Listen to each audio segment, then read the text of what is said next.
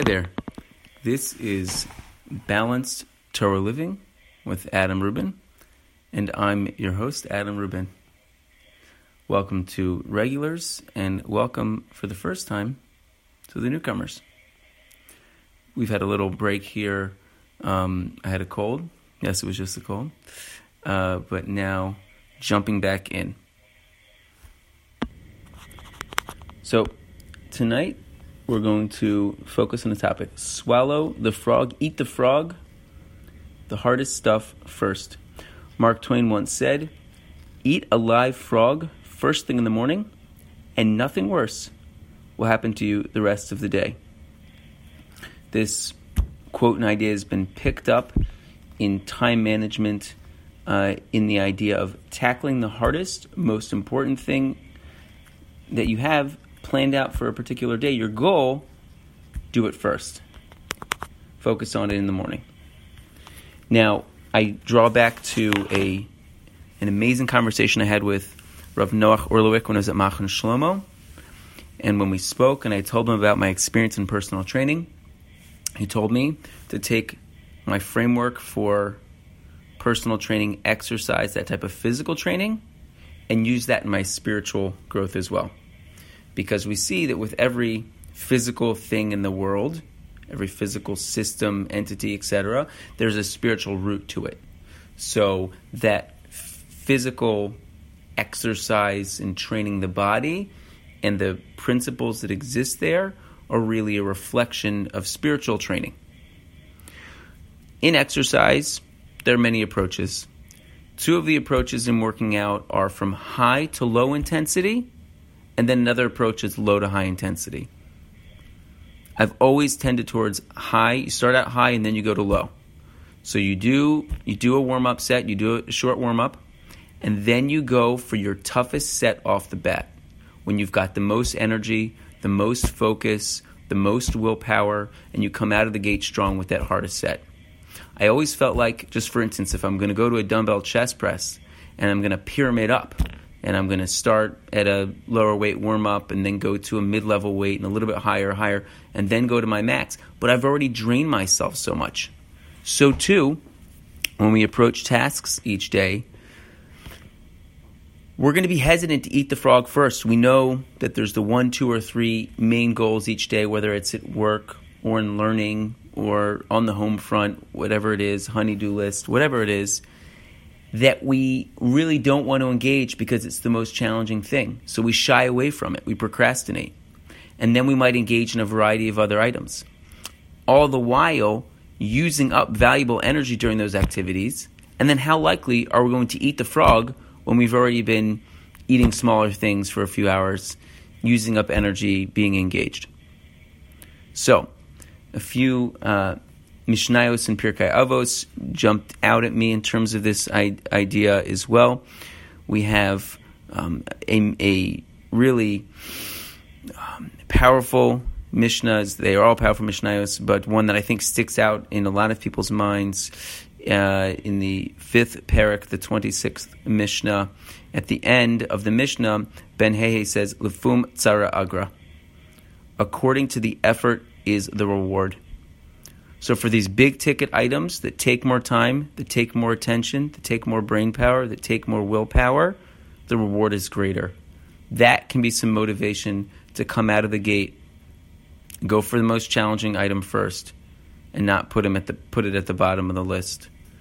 Additionally, uh, early on in the in the first parak in Pirkei Avos, Pirkei Avos, uh, the uh, eleventh uh, Mishnah. Um, pardon me, the tenth Mishnah, Shmaya v'avtlon kiblu mehem, Shmaya omer, Eyav es hamalacha, usna es urbanus, v'el tizvada l'rshus, sheshmaya v'avtlon, they received the tradition from them. Shmaya said, love the work, and despise the urbanus, positions of power, and Vada, and don't be over, overly familiar with the government. But the first aspect of that, love the malacha, love the work. We have to we have to organically strive and, and, and work to love what we're doing and to, even though it's a challenging task, to try to psych ourselves up, psych ourselves up for it, to want to dig into it, and to know that through the effort, just like if you're going to do a set of dumbbell curls, if you do a very lightweight, if you curl three pound dumbbells 100 times, it ain't doing anything for you. Your biceps aren't going to get bigger. But love the work. You know, this is just an example. Everyone's there, but grab those 20 pound dumbbells hit you know hit the dumbbell curls with intensity get the burn going work through it. That's where you get the the reward of the development. In that example in the biceps strength and growth. But in life we've got to have that higher resistance. We've got to have that frog to bring out the best of us. And through engaging in that big ticket item we will get the most most growth uh, possible there um, also comes to mind whistle while you work uh, I guess that's whatever wherever that's from, Snow White and the Seven Dwarfs. But uh, you know, it can be challenging, but try to bring some positive energy to this situation. And once again, Eyavas Malacha, to, to, to love it, to f- try to find an angle, to maybe try to think about it a little bit before or the night before. Try to find a way that you can see the nuggets of, of growth and productivity and positivity that will come out of your bigger efforts. Maybe it will help to spur you on. This is a great remedy for procrastination. And finally, one caveat warming up is still important. You know, to take even from the exercise context, I don't recommend that anybody goes walks into the gym floor, grabs the 50 pound dumbbells off the off of the rack and lies down and starts to do a dumbbell press.